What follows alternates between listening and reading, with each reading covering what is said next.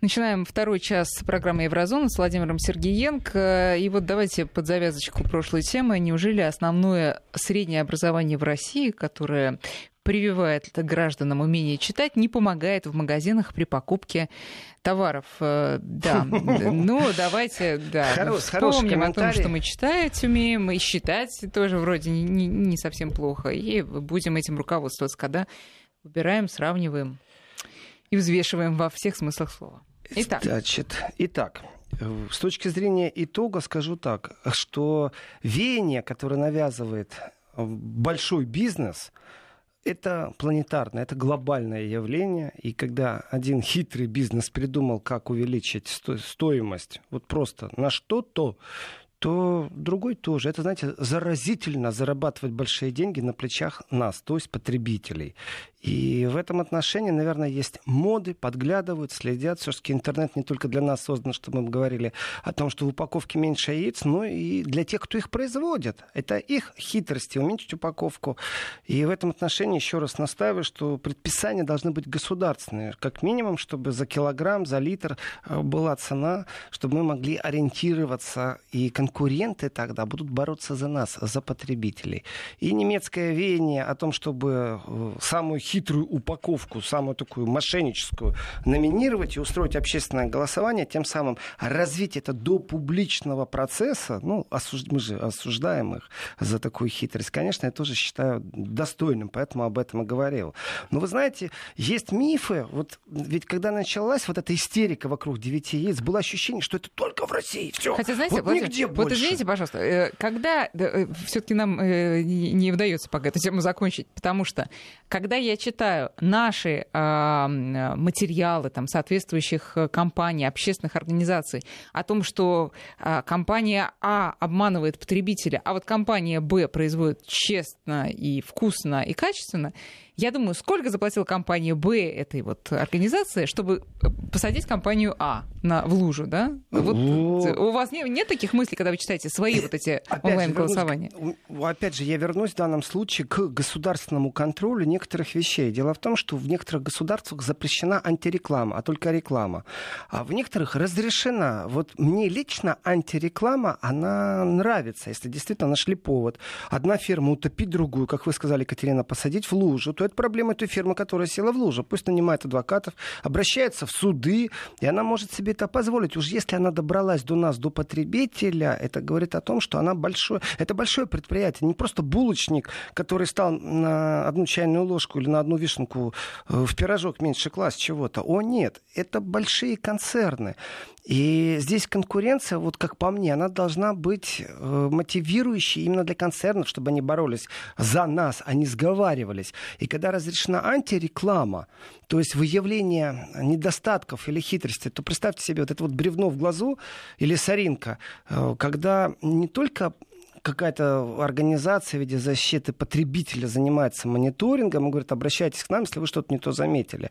Но когда и одна фирма будет смотреть очень пристально за производителем подобного товара, и как только тут что-то изменит в упаковке, она скажет, смотрите, смотрите, он вор, он вас обманывает, тогда мы, как потребители, будем выигрывать больше. Но эти регуляторы, они должны действительно быть государственными. И предписание должно быть государственным. Но не будет просто так никто писать, сколько граммов упаковки, сколько сколько граммов свинины, сколько говядины. Не будут, пока не будет предписаний государственных. Поэтому просыпайтесь тех, кто должны работать и думать, как эти сделать предписания правильными, чтобы потребитель, то есть мы с вами выигрывали.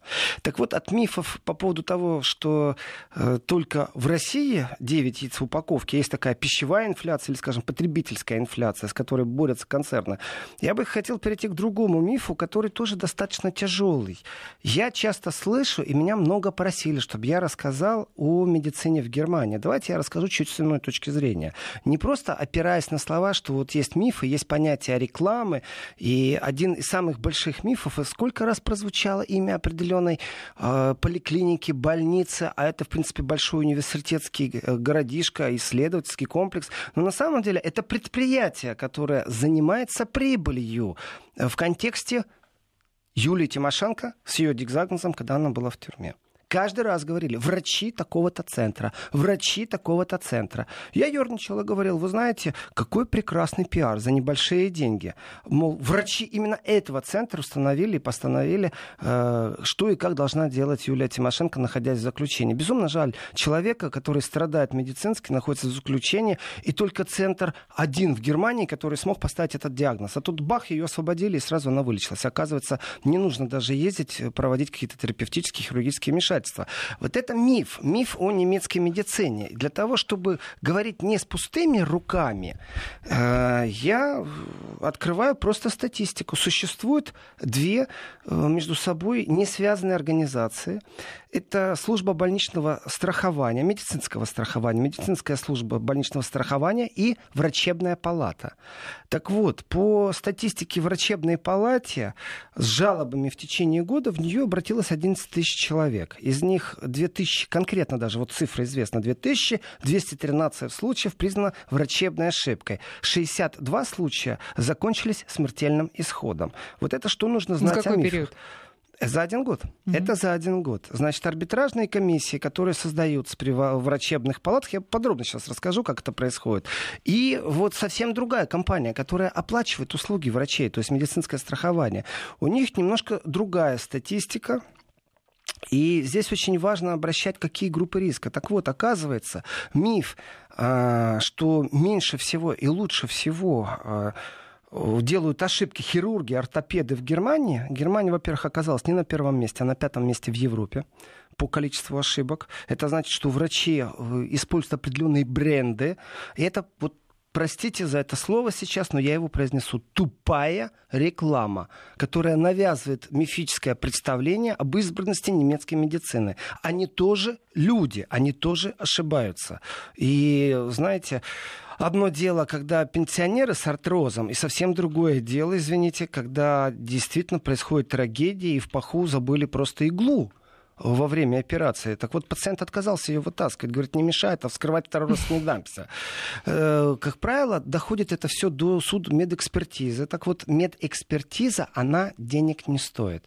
Если человек считает, что он пострадал и нуждается э, в независимой экспертизе, да, она тоже может быть тенденциозна, да, она тоже может быть предвзята, но, по крайней мере, она есть. Она бесплатна. Там профильные специалисты. И жалобы не всегда, вот, знаете, такой классический жанр, тампоны забыли. Так вот, по статистике, там больше двух тысяч раз в течение года тампоны забыли, зашивая людей. Вот, вот он, миф, который разрушен. Это, можно сказать, последние данные.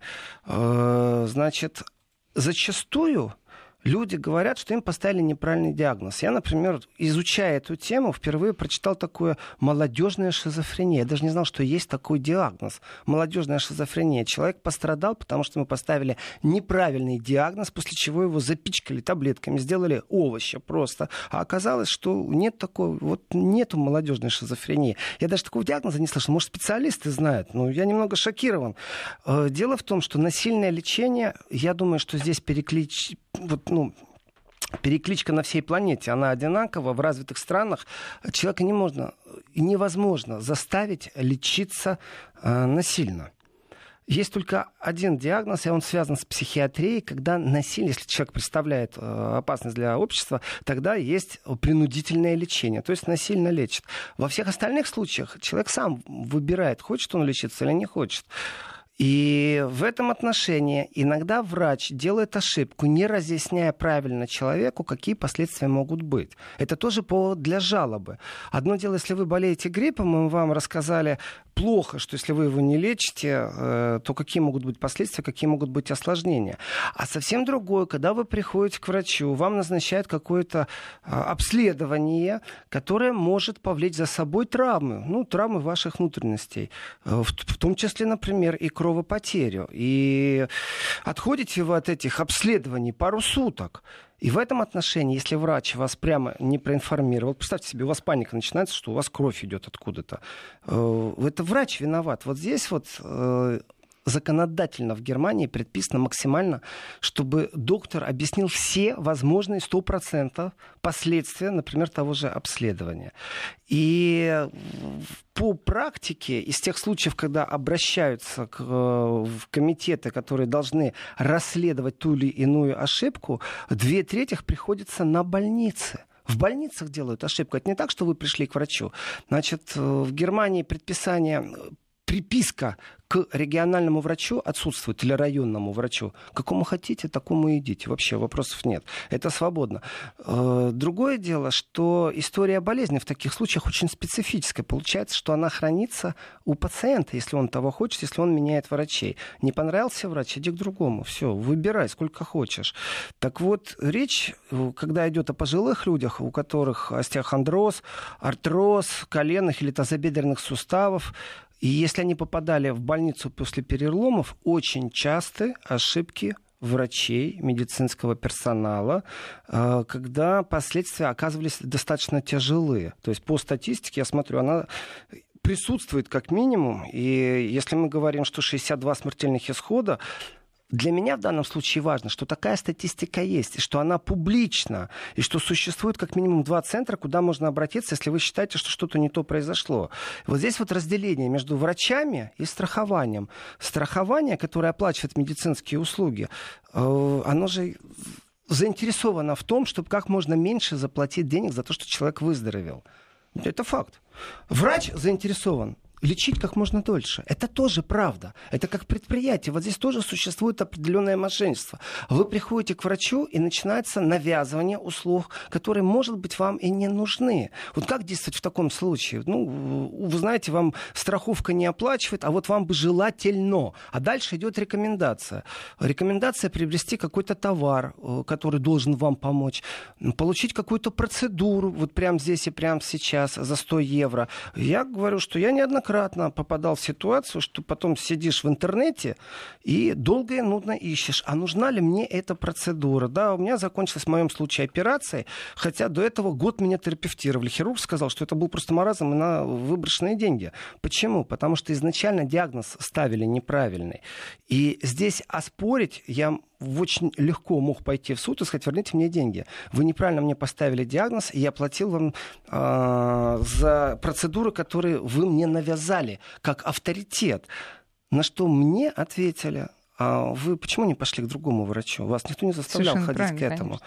И взять другое мнение у другого врача. Вы ходили, а дальше, когда уже дошло вглубь, мне же показали мной подписанную бумагу что я претензий не имею. И это действительно так. Врач говорит, что э, вот посмотрите, пожалуйста, мы вам рекомендуем. Там не было того, что если вы сейчас это не сделаете, вы ногу руку потеряете. О, нет. Просто мне рекомендовали. И я принял эту рекомендацию и добровольно оплатил услугу, которая была мне навязана. Но это мошенничество, абсолютное мошенничество. Оказалось, круг замкнутый. Ничего не могу с этим поделать. Другое дело, когда действительно забыли тампон и нужно второй раз скрывать. Получается так, страховка оплачивает по второму кругу, но если врач виноват или медперсонал, как поступить? Вот здесь вот существует обязательное страхование врачей. Они платят взносы во врачебную э, по-немецки это камера, э, объединение врачей. Э, и платят обязательно страхование. Почему? Да потому что человеческий фактор присутствует. Врач может ошибиться. Врач платит страховку. Да, врач платит собственную страховку на случай собственной ошибки. Ему нужна будет помощь юриста, если его отстаивать интересы нужно в суде. Ему нужно будет вдруг в случае действительно совершения ошибки оплатить э, компенсацию пострадавшему пациенту. И в этом отношении это может быть просто банкротство. Поэтому существует возможность страхования именно врача, чтобы человеческий фактор, когда дает сбой, э, чтобы это не привело к банкротству механизма человек может работать дальше. Это частная его практика или это клиника. Точно так же и клинику можно обанкротить. Есть еще моральные издержки, которым тоже приговаривают. И э, вот половина зафиксированных медицинской службой э, именно страхах, страхованием, который занимается страхованием врачебных ошибок, относятся в сфере ухода за больными. Тоже такая вещь. Человека после операции, такой случай описывается, человека после операции в сидячем положении доставили домой вместо лежачего. Э, начались боли, пришлось возвращать в больницу больницу, сильные боли начались. Только вроде бы как отпустили после операции, все, иди домой. А теперь боли настолько сильны, что вернулась. Человек пребывает в больнице три дня. Вопрос простой. Кто это оплачивает? Вот кто и почему? Если бы транспортировали все правильно, э, фирма, которая занимается транспортированием, она виновата? Ну, точно так же можно это, значит, фирму обанкротить, что они неправильно транспортировали. Это невозможно доказать. Э, для этого Может быть, боли в любом случае начались, врачебная да? комиссия со специалистами, которые рассматривают этот случай. И вот действительно считаю это очень важно, что рассмотр этих дел, он является бесплатным. И фиксация врачебной ошибки, она должна быть как-то, ну, все-таки давайте так, э, не привязана к врачам. Ну, мало ли, пойдут договорятся. Э, вот нейтральность определенная, но в то же время это должны быть профессионалы, которые могут сказать, есть ошибка или нет в этой ошибке. И вот объяснить, какие риски послеоперационные, побочные действия, также бывает, что лекарства не разъяснили, человек принял решение, потому что он просто верит этому доктору, но ему не объяснили, какие могут быть побочные действия. В этом отношении это не ошибка, это недоработка. Но точно так же, если это привело к побочным действиям, кто отвечает за это? Врач? Вот здесь я вернусь к первому часу, когда вы сказали, э, будете ли вы скандалить в нашем опросе, если вас обманули. Вот скандал с врачом, к чему он приводит? Ну, я приду, скажу, вы знаете, вы мне навязали услуг, которые 80 э, евро одна, одноразовая вот эта процедура стоила, вы мне их сделали 10 штук, 800 евро. Это большие деньги, она мне не нужна. Вот просто с ним скандалить, он полицию вызовет. Он вызовет просто полицию. И вот здесь у нас есть потрясающий фактор. Вы знаете, это в России он тоже есть, это называется интернет-отзывник. И в этом отношении оставить свой отзыв, на который ну никак не может повлиять тот, кто меня обманул. Так вот, я оставил отзыв, и я узнал, что тот врач, который меня обследовал, э, шикарный офис, центр Берлина очередь, ну прям, вы знаете, сидеть нужно 3-4 часа, записываться за 2 месяца. Я когда начал читать отзывы, а он, оказывается, совсем навязывает услуги. Это у него фишка такая. Создать ажиотаж, очередь, а потом всем навязать какую-то платную услугу. Плюс еще обязательно именно одного производителя э, крем, который больше всего обезболивает сустав. Сделали операцию, фу-фу-фу, все в порядке, шевелюсь, нет никаких проблем. А ходил, вот лечился, мучился, понимаете, этот крем дорогой тоже покупал. И Но тут есть какие-то законодательные способы воздействия? В данном случае я не смог получить э, ни компенсации, ничего. При, при том, ну, потому что вы подписали подписал, тот самый договор. Подписал да. бумагу, сам себе подписал. И вот это вот э, подписание бумаг, есть обследование, это обязаловка. Ты читаешь о последствиях, в которых ты должен добровольно, и ты понимаешь, какие у тебя могут быть последствия, в том числе и кровотечение или не иди на обследование. Выбор за тобой. Но если ты уже решился, подпиши бумагу, что ты не будешь. В случае, и вот здесь есть две хитрости эм, что если вдруг э, что-то не то пошло, то ты не будешь предъявлять претензии к врачу. Это неправильная бумага. Правильно, я ознакомлен, что может пойти что-то не так. А если врач, э, может, там вот был случай, э, предъявление там больше ста убийств молодой человек работал э, в центре по уходу за стариками, и выяснилось, что как-то в его смену постоянно умирают люди, он их постоянно откачивает, а некоторых не откачивает. Серийный убийца оказался. А, так вот, что получается, нужно писать вот такой серийный врач какой-нибудь, который садюга попадется, что я к нему претензий не, не предъявляю. Вот здесь вот начинаются определенные мошенничества. В последнее мошенничество, вот если в упаковке вы видите, что не видите, вам сообщили, что там вместо 170 грамм теперь 100, а размер упаковки не изменился, и цена не изменилась. И слава богу, что есть защита потребителя. Вот как здесь узнать, что вам навязывают? Ну, где вот эта внимательность? Тоже правдивая история. Это такой веерная, вирусная штука. Э, вы заходите к врачу, э, в зимний период времени, у вас насморк, чих, там, знаете, вам нужен рецепт. Вот просто вы пришли за рецептом, вам, вам на самом деле ничего не нужно. Вам дома бы отлежаться, попить чайку, э, но без рецепта вам не продадут определенный вид лекарств. Поэтому приходится идти к врачу. Вы приходите, и вам говорят, ознакомьтесь, пожалуйста, с новыми этими признаками гриппа. Вот как это было. И распишитесь, что вы ознакомились. Заполняю анкету, имя, фамилия. Э, дата рождения, адрес, email, телефон, вроде бы ну, по желанию, можно указывать, не указывать, и внизу я подписываюсь. Где-то в середине текста я читаю, что я только что, вот если я все это прочитал, мне рекомендовано, и я прям расписываясь, заказываю антигриппозные капли. Вот прям вот своей росписью. И они мне будут доставлены на дом. Я думаю, ого, в данном случае я поступил абсолютно по-человечески. Ну, кроме, понимаете, вот этого внутреннего ощущения, потом написать в интернете, что вот в этой врачебной практике таким хитрым способом тебе просто взяли и всунули товар, который тебе не нужен. Э, я поскандалил. Я действительно сказал, что это абсолютно непорядочно и эмоционально высказывал на, на злом немецком языке э, и говорил, они говорят, успокойтесь. Я говорю, не собираюсь успокаиваться. Вы плуты, мошенники, что это такое? В середине текста встать. А если бы читал до конца. И вы мне говорите, подпишите, вставьте данные. Это непорядочно в высшей степени. Но это... они признали, что да, это... Они изъяли. В интернете началась травля, потом пару газет подхватили, и они изъяли вот эти вот э, формуляры, mm-hmm. в которых ты подписывался э, на то, что тебе против гриппа предлагают эти вот капельки перевести. И вы знаете, я боюсь, что вот эти вот хитрости, действительно, они кочуют из одной страны в другую. Здесь никто не застрахован. И в этих хитростях есть, конечно, где-то внутренняя составная порядочности того, кто нам дает услуги. В данном случае это врачи. Это просто непорядочно. Это какой-то сверх э, бизнес-подход. Вот прямо здесь и сейчас урвать что-то. Но я не думаю, что это свойственно только немецкому врачу, у которого я был, при том польского происхождения, с польской фамилией. Нет, я думаю, что это просто человеческое такое, знаете, заработать хочется. А вот э, с точки зрения статистики, э, сколько раз люди ходят к врачу, это ведет учет не только врачебное объединение, конечно же, тех, кто страхует, тех, кто оплачивает услуги.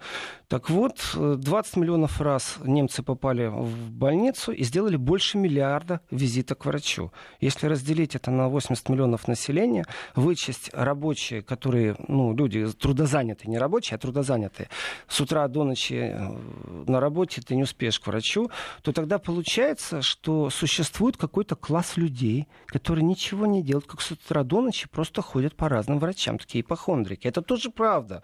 И в какой-то момент тоже против них э, страхование медицинское начинает бороться их отказываются финансировать, их визиты к врачу. Если есть подозрение, что человек просто придумывает себе болезнь, с утра до ночи ходит, то ему давление померить, то еще что-то. В таком случае создается врачебная комиссия, которая рассматривает, а действительно ли есть повод все время обращаться к врачу, или вы начинаете э, злоупотреблять доверием страховки. Эти комиссии очень специфические, очень злые эти комиссии, потому что их цель это сократить расходы э, медицинского страхования. И в контексте этого вы потом можете получить просто счет, что вам не оплатили, вы должны оплачивать счет. Как только эти люди начинают получать счета, они вдруг выздоравливают. Да, да.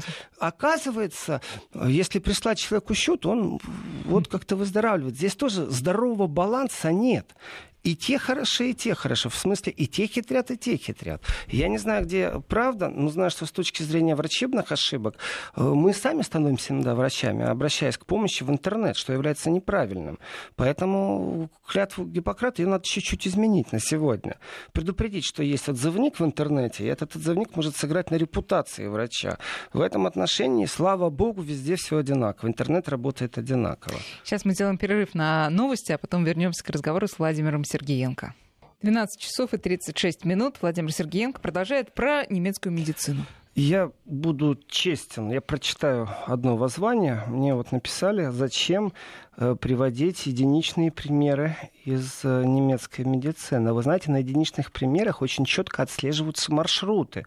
Как можно оспорить, что можно из этого сделать, какие выводы.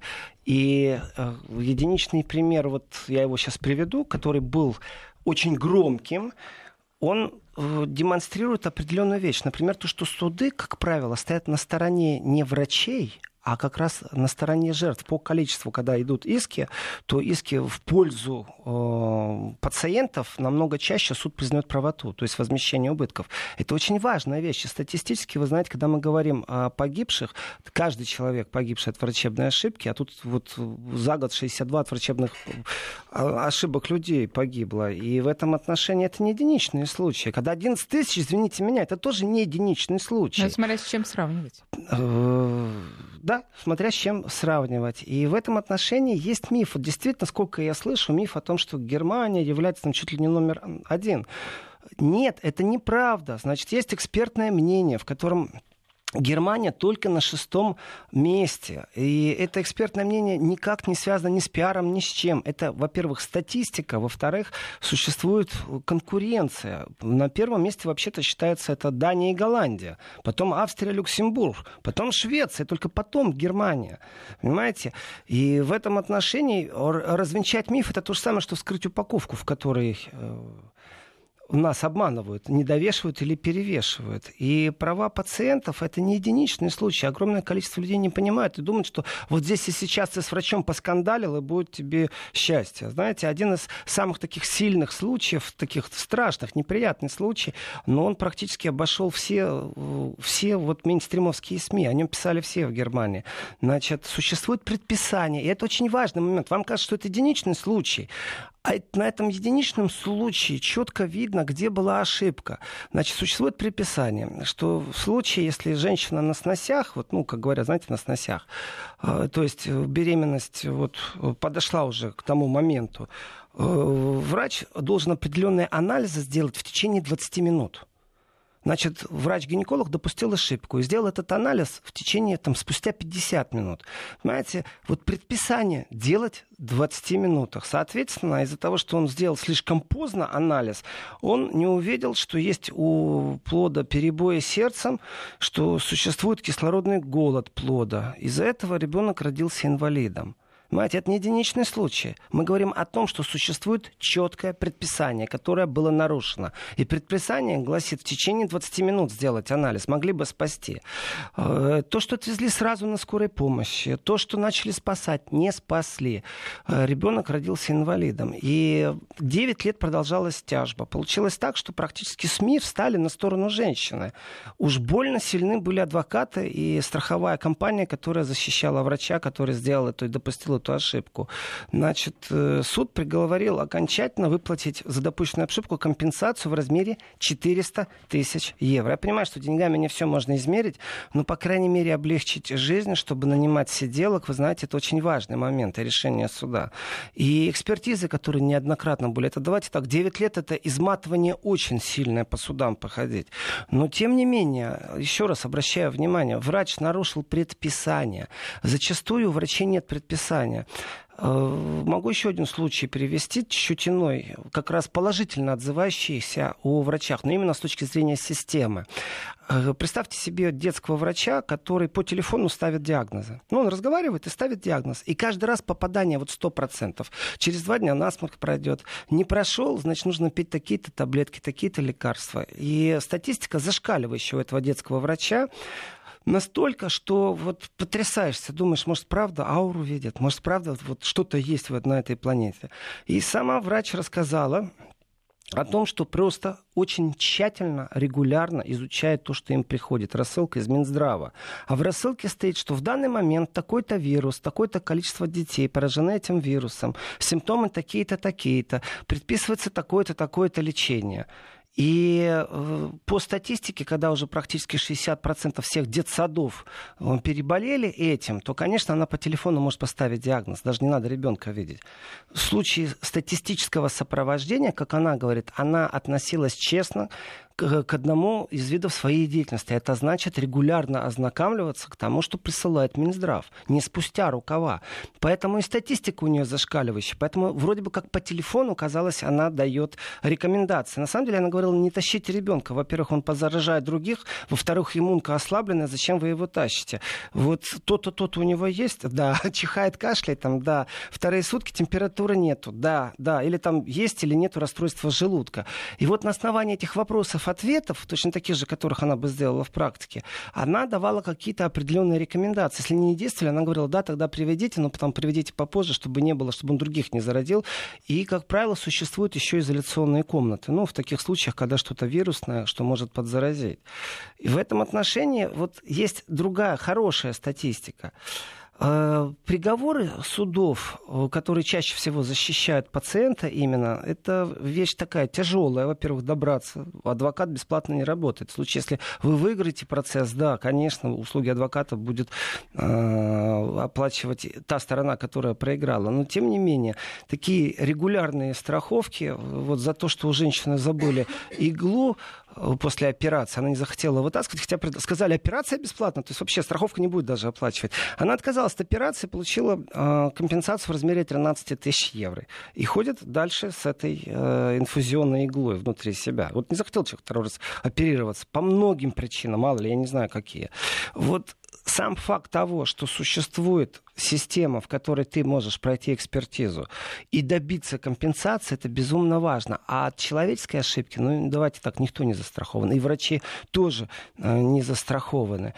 И смесь между вот врачебной э, комиссией и той другой стороны, которая оплачивает услуги этого врача, это определенная конкуренция. То есть не вы должны ругаться с врачом, а они разбираются, они предоставляют альтернативных специалистов, они создают комиссии. Это очень важный момент, вот разделение труда и разделение экспертной оценки, чтобы она была не из одного, то есть не коллегам обратились, а именно конкуренты, тех, кто оплачивает услугу. В основном начинают процесс э, оспаривания диагноза или ошибки.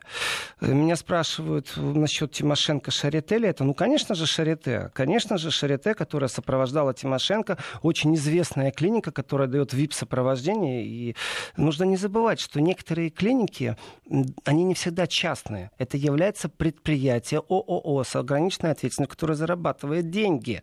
Это не государственное обеспечение, в котором и так и так врач получает зарплату. Они заинтересованы в навязывании услуг, они заинтересованы в собственном пиаре. Конечно же. Так что вот следующий вопрос, там, немецкая пунктуальность миф. Если вы посмотрите на прибытие автобусов, то это не миф, немецкая пунктуальность. Взлеты самолетов – миф. Железная дорога – не миф. Но иногда тоже опаздывают. Часами иногда вообще не ездят. И такое бывает. Статистически нужно смотреть. Э, давайте, да, правда, у нас сейчас будет перерыв, но давайте успею вопрос задать. Э, интересует э, все-таки более такие прикладные вещи, потому что мы привыкли, что вот у нас там есть поликлиника, мы прикреплены, у нас есть участковый, какой-то вот такой привычный нам распорядок. Как в этом смысле в Германии? Вы сказали, что там нету участковых, там люди ходят. Ну, они есть и нету, скажем так. Ты просто не обязан к нему ходить. Тебя другой врач тоже может принять. Угу. А э, полисы, которые у нас уже тоже стали обыденностью, это в Германии тоже норма? Ну, давайте сейчас мы все-таки делаем перерыв на оригинальный джингл, он очень короткий, и потом вернемся к разговору.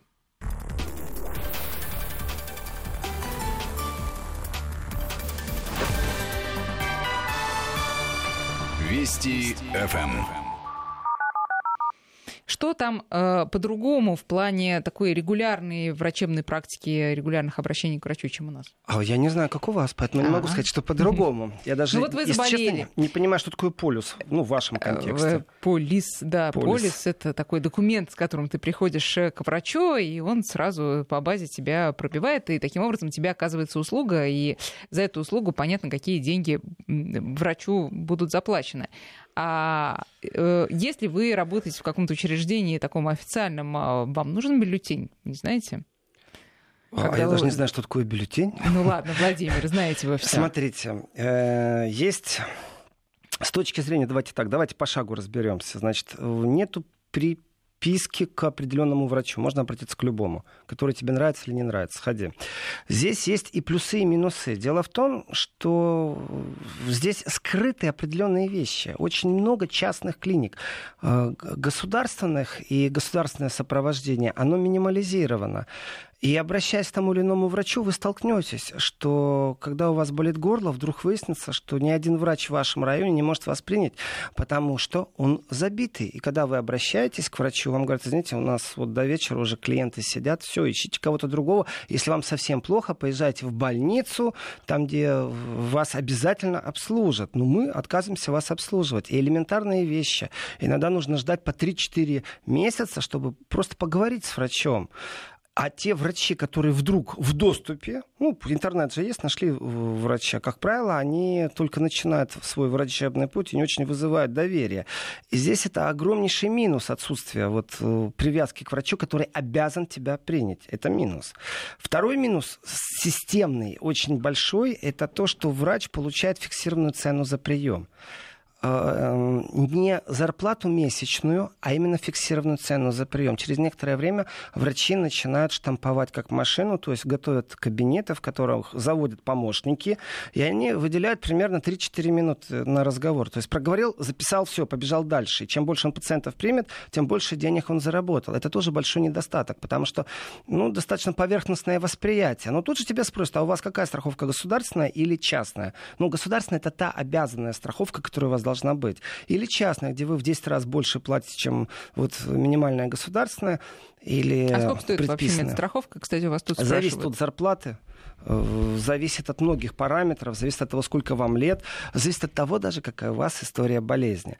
Так вот, если у вас частная страховка, вам врач действительно уделит больше внимания, потому что он за ваш прием получит не 12 евро, ну, я образно выражаюсь, да, а 50.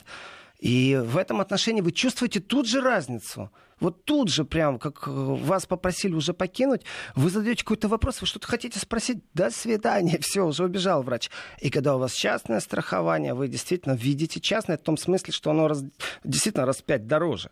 Э, вы видите иное отношение к себе. И точно так же, э, попадая в больницу, вы знаете, доплатил две койки или шесть коек в палате больничной, можно индивидуальную взять, ну, на VIP-обслуживание. Это все вещи такие, знаете, они, я думаю, распространяются по всей планете одинаково. Здесь нет ничего такого нового, что доплатил и получил какие-то услуги.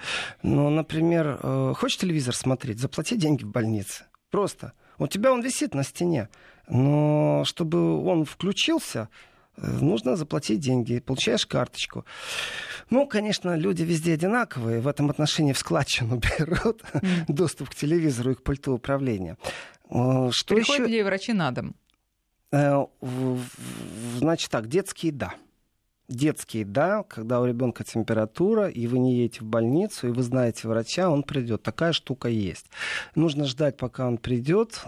Это не так все просто, не так все быстро. Это ваш участковый детский врач, который действительно должен иметь к вам личное отношение. Потому что вы зачастую слышите, ему за это дополнительных денег-то не заплатят врачу. Таких, что ему стоит делать этот визит к вам домой. Зачастую вы слышите, что если вы не хотите или ребенок не в состоянии, то, пожалуйста, вот больница, вызывайте скорую помощь. Mm. Там обязательно вас обслужат. Это правда. Э, но только к детям ходят к враче. Другое дело, что нужно различать. Э, есть система сопровождения и опекунства людей, э, которые либо инвалиды, либо преклонного возраста. Это иная вещь. Это сервисы, с которыми связано огромное количество уголовных дел, между прочим, по мошенничеству. Потому что по страхованию они получали деньги, а на самом деле людям они не приходили и не обеспечивали. Вплоть до того, что за определенным страхованием скрывается схема, в которой ты можешь получить услугу, вот э, вам три раза в неделю будут приходить кто-то покупать продукты, да, или вам предписано там массаж, а вы в преклонном возрасте. Но это зависит от того, сколько вы платили в страховании, заключали вы специальное страхование, когда вы были дееспособны и работоспособны. Вот эта система страхований, она безумно тяжела э, так, чтобы мне вот так сразу разобраться в течение секунд, но тем не менее она есть. И вот уход за пожилыми людьми зачастую заменяет э, визит к врачу. Ну, для того, что, или визит врача на дом. Давление вам померит именно тот, кто за вами пришел ухаживать. Да, это понятно, это и э, в России, насколько я понимаю, существует, но речь идет именно о том, что здоровый э, трудоспособный человек заболевает. У нас же он, чтобы получить бюллетень, вызывает все-таки врача на дом, хотя в последнее время с этим пожестче стало. А температура, не температура, если можешь ходить, иди сам в поликлинику. Но, тем не менее, приходят часто врачи на дом, чтобы удостовериться, что да, температура 38, да, горло красное, кашель, вот тебе бюллетень. Там такого нет. Да? Там, насколько я знаю, вообще, э, знаю даже по своим друзьям, которые живут там, и чьи дети могут э, преспокойно иметь температуру 37,4, это совершенно не освобождает их от необходимости идти в школу, потому что это не считается Это правда, Екатерина, это правда, это не считается постфибрильная температура, как они говорят в этом отношении. Зависит очень много от врача и личного отношения врача и вас, и вашего ребенка, потому что некоторые врачи считают действительно, что 37 нормально, иди в школу, он тебе бюллетень не выпишет. Это правда. С чем это связано? А, объясняю. Это опять же связано с системой страхования, которая не является совершенной. Дело в том, что если ребенок остается дома, то и родитель остается дома по уходу за ребенком. Соответственно, кто-то же должен оплатить его прогул на работе. И здесь включаются две вещи. После определенного срока, ну, представьте себе, ребенок две недели не ходит в школу, значит, вы две недели вместе с ребенком дома. Вашу функцию на работе кто-то должен выполнять, кто-то должен. Кто-то должен оплачивать за то, что э, эту функцию выполняется. То есть ваша заработная плата идет там. Вот в течение какого-то определенного времени вы получаете стопроцентно заработную плату работу дальше, находясь дома по уходам за ребенком. После какого-то периода времени, после там, двух недель, как правило, я не знаю, вот тонкостей среди разных страховок. Вот моя, она предлагает две недели. Э, включается страхование, потому что работодатель имеет право не платить мне больше мою зарплату. И в этот момент уже страховка оплачивает мое пребывание. То есть по деньгам у меня все то же самое. Моя э, кредитная карта не страдает, зарплата та же самая. Но источник, который выплачивает мне эту зарплату, является уже другой. Это компания страховая. Так вот, эта компания страховая, она зачастую направляет врачам очень неприятные письма. А, мол, что это вы тут э, продлеваете больничный? И врач должен что-то ответить. И вот здесь начинается конфликтная ситуация. Э, один врач говорит, я отстаю перед страховкой, потому что считаю, что с 37 нельзя идти в школу. А другой говорит, вы знаете, а в принципе вы не заразны для других, вы просто немножко ослаблены, идите как раз и там уже продолжите свое выздоровление. Поэтому и есть возможность поменять врача. Вот это важный момент. Врачи разные тоже.